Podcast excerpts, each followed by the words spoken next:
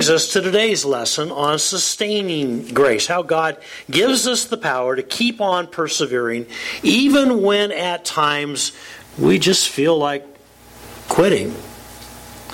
Follow along in your Bible as I read 1 Peter chapter 5. We pick it up actually in the middle of verse 5. All of you, Peter writes, clothe yourselves with humility toward one another, because God opposes the proud, but shows favor, that's actually the word grace, to the humble.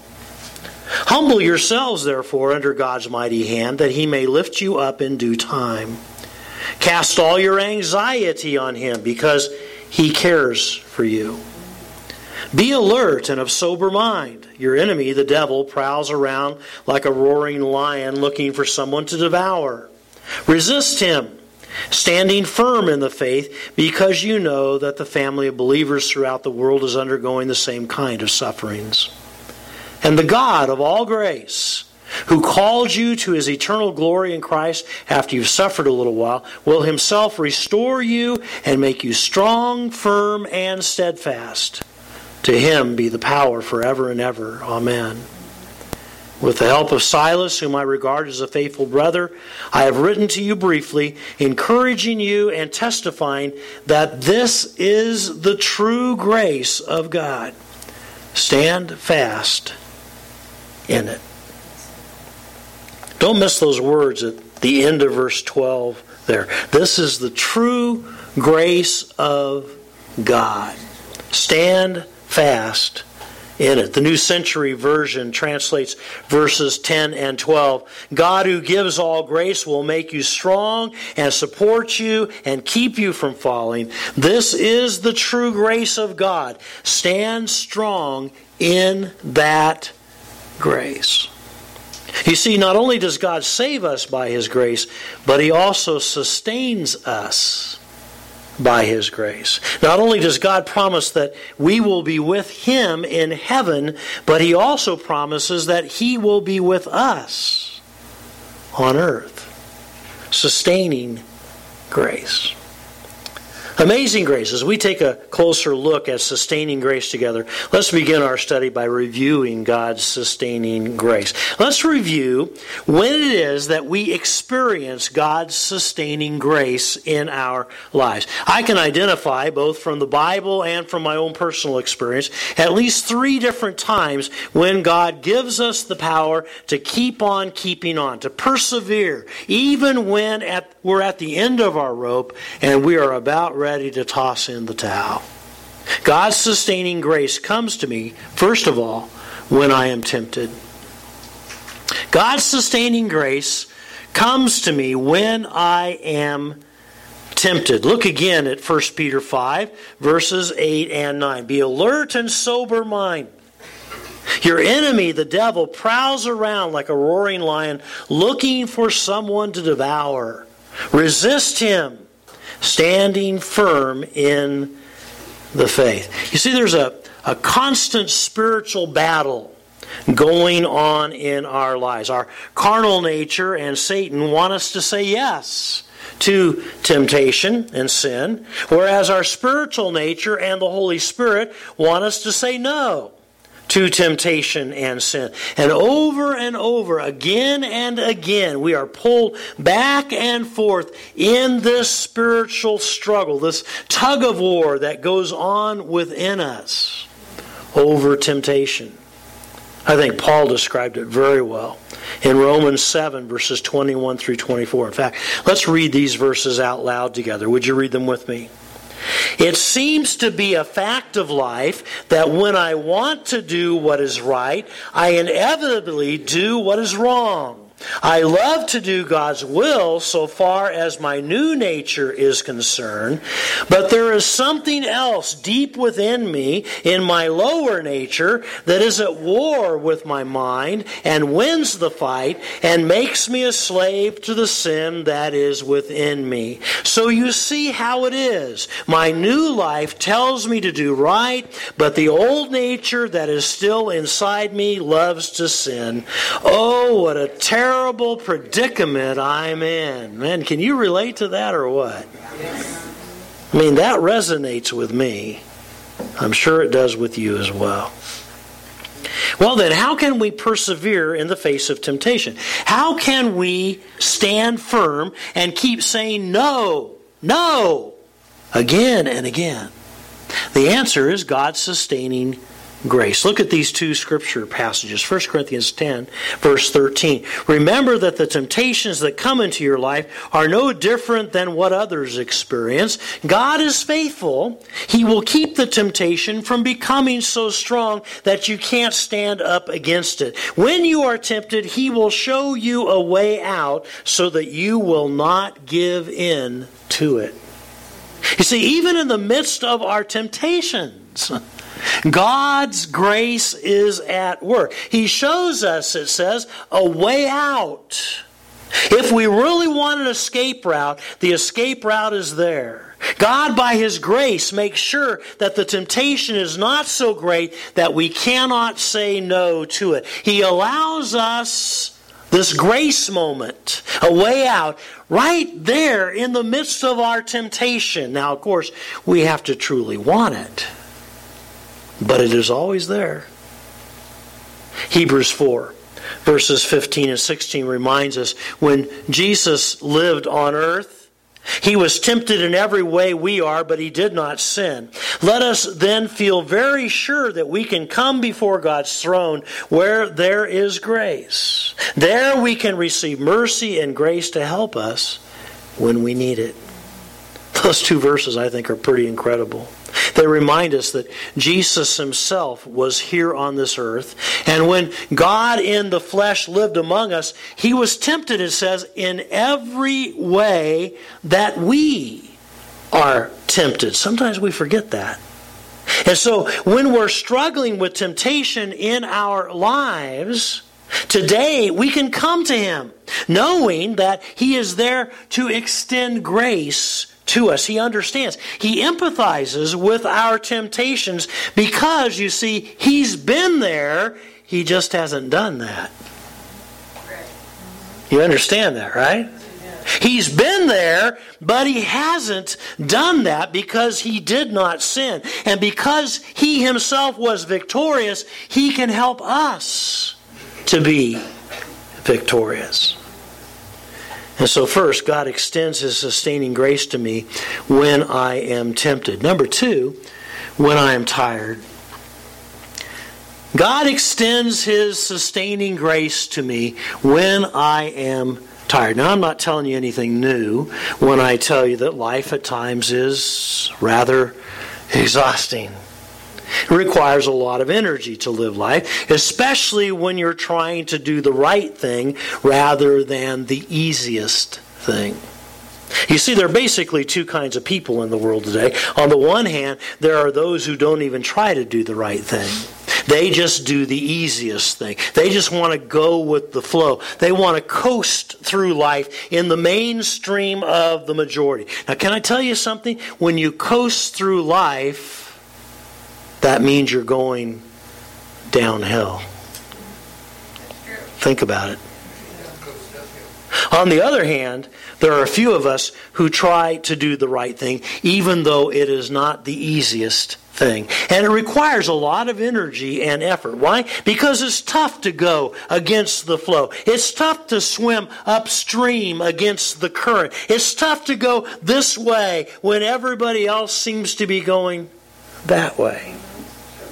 And some of us are experiencing that right now. We're in an environment, perhaps at work, where we seem to be one of the only Christians, or, or we are living in a neighborhood where we wonder if anybody knows Christ, or we have a family around us that we know many of them don't know the Lord, and we are trying to be and do what Jesus would be and do. We're trying to be salt and light. We're trying to live a distinctive life. And we are trying, trying, trying, and trying, and we are exhausted. It's tempting sometimes to just say, I don't know if I can do it anymore. Read Galatians 6, verse 9 out loud with me. Would you read it with me? Let us not get tired of doing what is right, for after a while we will reap a harvest of blessing if we don't get discouraged and give up. Isn't that a great verse? I mean, where do we get the strength? Where do we get the power to keep doing the right thing when, frankly, we don't feel like it? God's sustaining grace. Isaiah 40, verses 29 through 31 tells us God strengthens those who are weak and tired. Even those who are young grow weak. Young people can fall exhausted, but those who trust in the Lord for help will find their strength renewed. They will rise on wings like eagles. They will run and not get weary. They will walk and not grow weak. You see, God's promise to us is that if we're tired or exhausted, if it seems hard swimming upstream and sometimes we just want to throw in the towel and give up, He will renew our strength and we will soar like an eagle. I love the picture of that. And so, second, God extends His sustaining grace to me when I am tired. And then, third, when I am troubled. God extends His sustaining grace to me when I am troubled. Jesus Himself said in John 16 and verse 33 In this world you will have trouble. Uh, that's one of those promises we don't like to read. Quite simply, problems and difficulties in life are inevitable. They should be expected. And when they come, and they will come, we shouldn't be surprised or troubled by them. Life is full of challenges and obstacles, tough times that weigh us down and threaten to pull the rug out from under us. Sometimes, quite frankly, we bring these troubles upon ourselves by our poor choices and our own mistakes. But there are other times that these troubled times just kind of slap us up the side of the head unexpectedly. And they seem to be unfair and unplanned and undeserved. And it's these kinds of difficulties that hit us the hardest. The ones that say, hey, whoa, wait a minute. I don't deserve this. Where did this come from? This hurt, this pain, this illness, this injury, this handicap, this disability, this separation, this divorce, this broken friendship, this abuse, this neglect, this death, this sorrow. It's not fair. Oftentimes I'll have people say to me, Life is hard. and I look at them and say, No, actually, life's impossible. It's impossible to live on your own. We can't do it in our own strength. So, what's the answer? God's sustaining grace. David was one of those Bible characters who had way more than his fair share of troubles in life. And he certainly learned how to rely upon God's grace to see him through. And he wrote about it again and again in the Psalms, like Psalm 41, verses 1 through 3. He said, The Lord delivers them in times of trouble. The Lord protects and preserves them. The Lord sustains them and restores them. He wrote in Psalm 46, verse 1, God is our refuge and strength and ever present help in times of trouble. Psalm 54, verse 4 Surely God is my help, David said. The Lord is the one who sustains me. Psalm 55, verse 22 Cast your cares on the Lord, and he will sustain you. I may not know what difficulty that you're going through in your life today. I may not know what burden that you're carrying on your shoulders right now. I may not know what is breaking your heart this morning. I may not know what mountain you are facing that just seems insurmountable. I may not know what hurt you are feeling that is so deep that your soul shudders in fear. I don't know. But I do know this God loves you. And He wants to extend His sustaining grace to you to see you through your troubled time. Whatever your difficulty may be, God actually hurts with you. You can lean on His sustaining grace.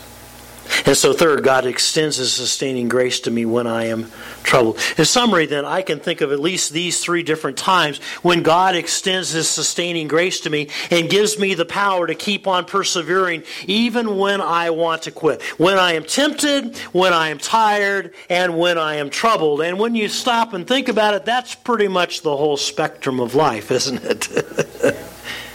No matter what the circumstances of life may be, we can rely on God's sustaining grace to see us through. As Peter wrote in today's text, verse 10, the God of grace will himself restore you and make you strong, firm, and steadfast. And in verse 12, this is the true grace of God. Stand fast in it.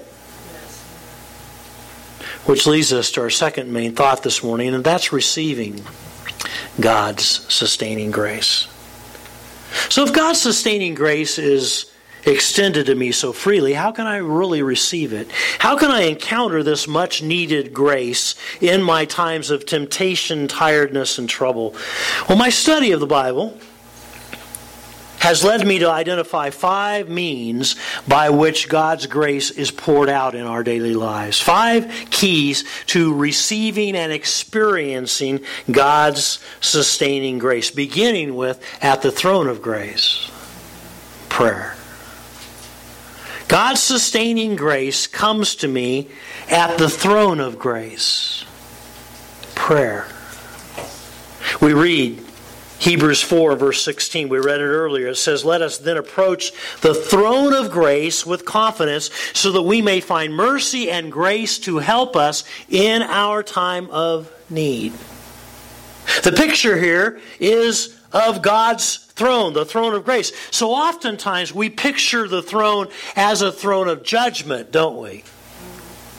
But here it's pictured as a throne of grace. In fact, the writer of Hebrews says we can approach that throne of grace with confidence, with full assurance of faith, knowing that when we come to God in our time of need, we will not find Him shaking His finger at us in condemnation, but we will find His arms open to us with grace and mercy.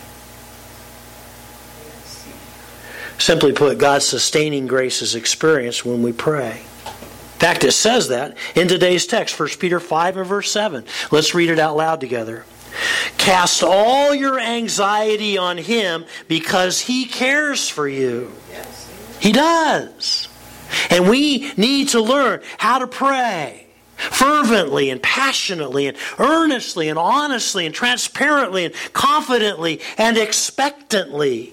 Sometimes, in fact, the best prayer that we can pray is one word help!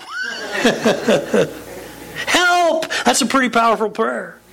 God, help me. I can't do this on my own. God, I need your strength to say no to this temptation. God, I need your strength in the middle of my exhaustion. I am so tired. God, I need your strength to get me through this time of trouble. God, I need your grace. Help! So, first, God's sustaining grace is received by me in prayer at the throne of grace. And second, through the Word of grace, the Bible. Through the Word of grace, the Bible. David cries out in Psalm 119 and verse 24 I lie in the dust completely discouraged. Revive me by watching television. oh, Oh, oh, no, that's not what it says, is it? It says, oh, it says, revive me by a weekend away. No, it doesn't say that either, does it? What's it say? It says, revive me by your word. Don't miss that. What's David talking about? He's talking about God's word, the Bible, Scripture. Folks, here is a book that will comfort us and strengthen us and fill us and encourage us and energize us so that we can keep on going. And that means we need to make some choices in our daily lives so that we can get into the book so that the book can get into us. And we are faced with these choices every single day. Do I flip on the television or do I read my Bible? Do I surf the internet or do I read my Bible? Do I jump onto social media or do I read my Bible? Do I pick up that magazine or book by my bedside or do I read my Bible? Am I making sense here? See, every day we have those choices. Every single day. When Paul was commissioning the Ephesian elders, warning them of some tough times ahead, this is what he had to say in Acts 20 and verse 32. Now I commit you to God and to the word of his grace, which can build you up. See, it's the word of his grace that builds us up. It's the Bible Scripture that imparts God's sustaining grace to us as it speaks to our hearts and gives us the strength that we need for our everyday battles. We need to intentionally, purposefully choose to spend more time in God's Word. So, second, God's sustaining grace is received by me through the Bible, the Word of grace. Number three, in the attitude of grace, which is humility.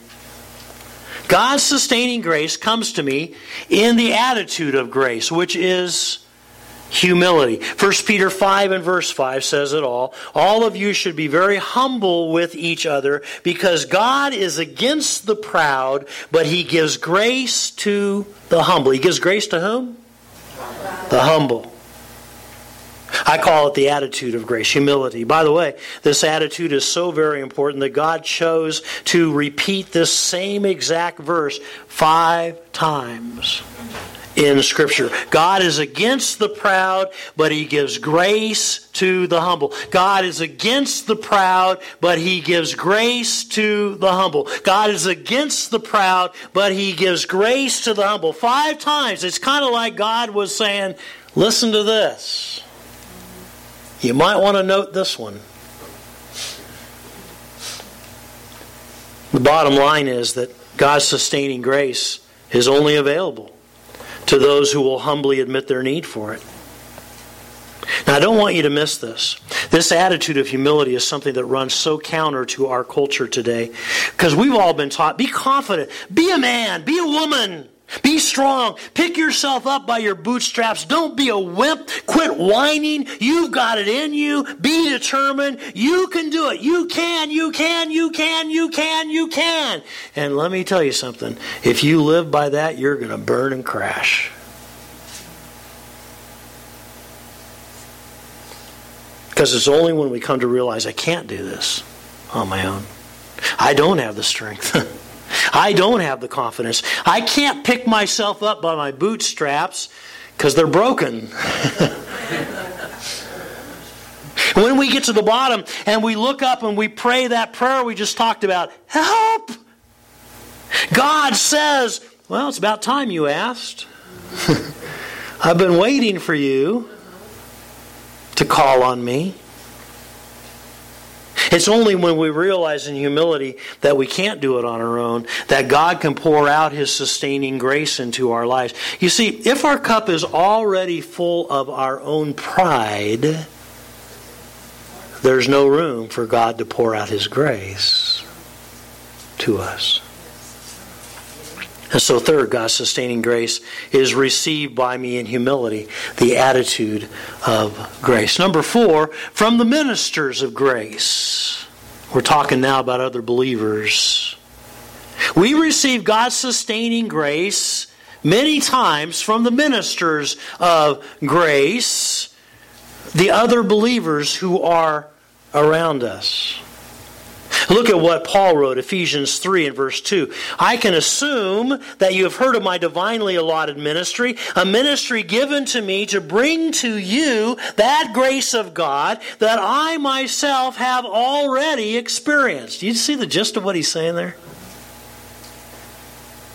He's saying that his God given ministry was to be a minister of the grace of God to others because he himself had already experienced that grace of God in his own life. And therefore, he had, in essence, been given a trust, the trust of grace. to pass that on to others. But you see, that's the way life works. As we've experienced the grace of God in our own lives, so we are to pass that grace on to others. I love the way that Peter put it, 1 Peter 4 and verse 10. In fact, let's read this one out loud together. Serve one another with the particular gifts God has given each of you as faithful dispensers of the grace of God. What a great verse. Did you know that you are a grace dispenser? Hi, my name is Mark, and I am a grace dispenser. What an awesome thought. As we've experienced God's grace in our lives, so we are to dispense that grace to others. That's why it's so important for us to connect with other believers. We cannot be Lone Ranger Christians. We need to intentionally build relationships with others in the church. We need to regularly and consistently connect with other Christ followers. If we are not deliberately associating with others, there's no way that we can dispense grace to them, and in turn, there's no way they can dispense God's grace to us. Even as Peter talks about the family of believers throughout the whole world in verse 9 of today's text, we need to look for ways to fellowship with other believers, not just on Sunday mornings in worship, but throughout the week in small group Bible studies, by extending hospitality to one another as we open up our homes to each other. We, we have got to find ways, folks to more intentionally and more purposefully connect with one another. Because I need you, and you need me, and we need each other. That's the way God designed His family to be. And so fourth, God's sustaining grace is received by me from believers, the ministers of grace. And then number five, with the promise of grace, which is sufficiency. God's sustaining grace is poured out in my life with the promise of grace, and that is God's sufficiency.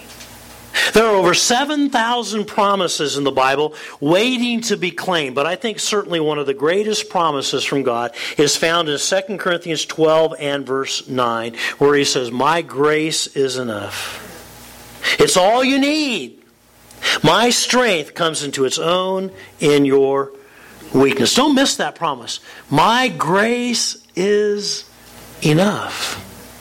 Many translations translate it, My grace is sufficient. We sang about that this morning. But here's the question Do you really believe that? Do we really believe that grace, God's grace, is all that we need? That it is sufficient? Now, to put that in perspective, let me read from Max Lucado's book, In the Grip of His Grace. He has a wonderful chapter in this book called Sufficient Grace. And he paints this picture. Let me just read it to you. Here's the scene. You and I and a half dozen other folks are flying across the country in a chartered plane. All of a sudden, the engine bursts into flames. Boy, that's a story we just heard about, isn't it? And the pilot rushes out of the cockpit. We're going to crash, he yells. We've got to bail out. Good thing he knows where the parachutes are because we don't. He passes them out, gives us a few pointers, and we stand in line as he throws open the door. The first passenger steps up to the door and shouts over the wind, Could I make a request? Sure, what is it? Is there any way I could get a pink parachute?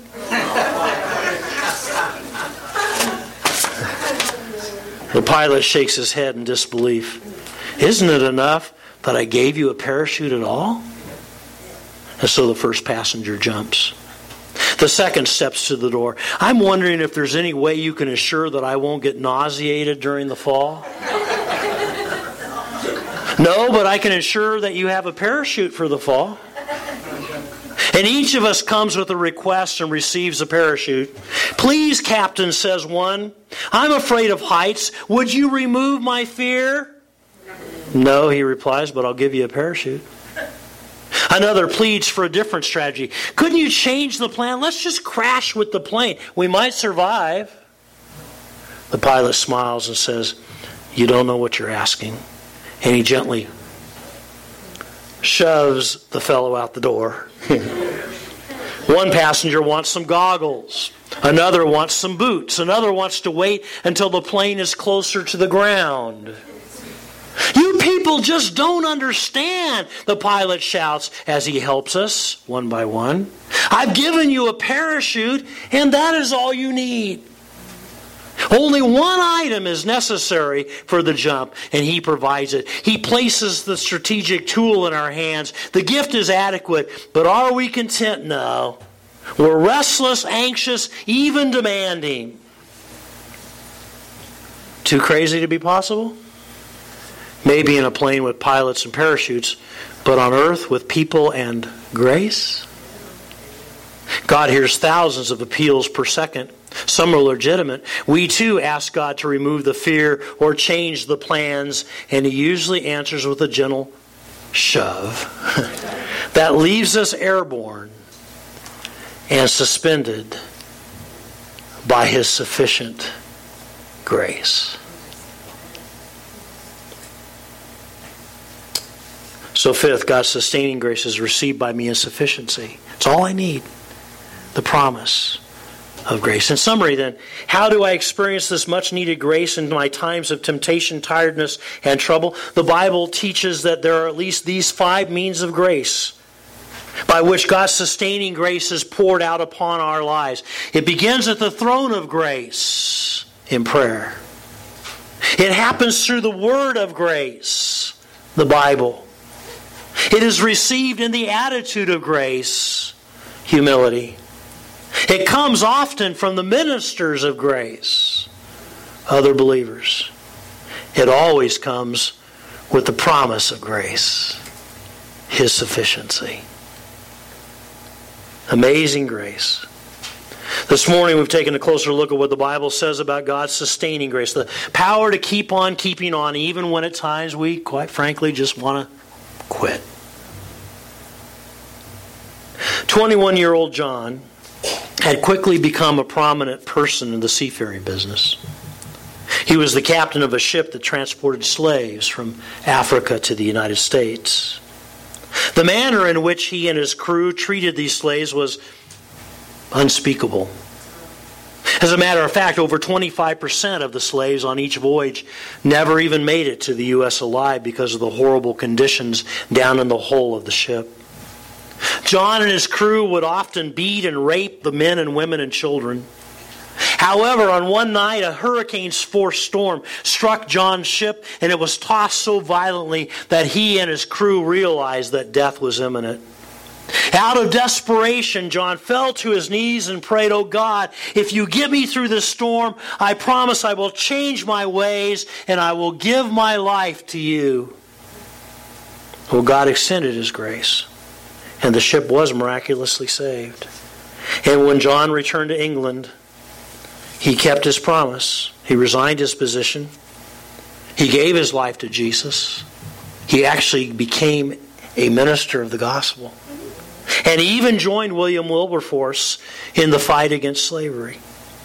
John Newton never lost sight of the depths of depravity from which he was lifted when he penned the words about God's saving grace that we love so much Amazing grace. How sweet the sound that saved a wretch like me. I once was lost, but now I'm found, was blind, but now I see. John Newton also recognized the sustaining aspect of God's grace when he wrote the verse, Through many dangers, toils, and snares, I have already come. Tis grace hath brought me safe thus far, and grace will lead me home. Let's pray. God, thank you for your amazing grace. That not only saves us, but that sustains us. You have not only promised that we will be with you in heaven, but you have promised that you will be with us here on earth. And every day we face situations where it's tough. And sometimes we, quite frankly, just want to throw in the towel and quit. How can I possibly go on? I can't take it any longer. God, help! And you're there with your sustaining grace to see us through. And so to God, it is with confidence that we come to your throne of grace today, asking that you would pour out upon us afresh and anew your sustaining grace for this day, this moment. God, I don't know what each of these people are going through in their lives right now, but you do. I pray that we would all throw ourselves on your mercy and your grace, knowing that you will see us through. Because that's just who you are. And that's just the nature of your amazing grace. Thank you, God. Thank you. We pray it in the precious name of Jesus. Amen.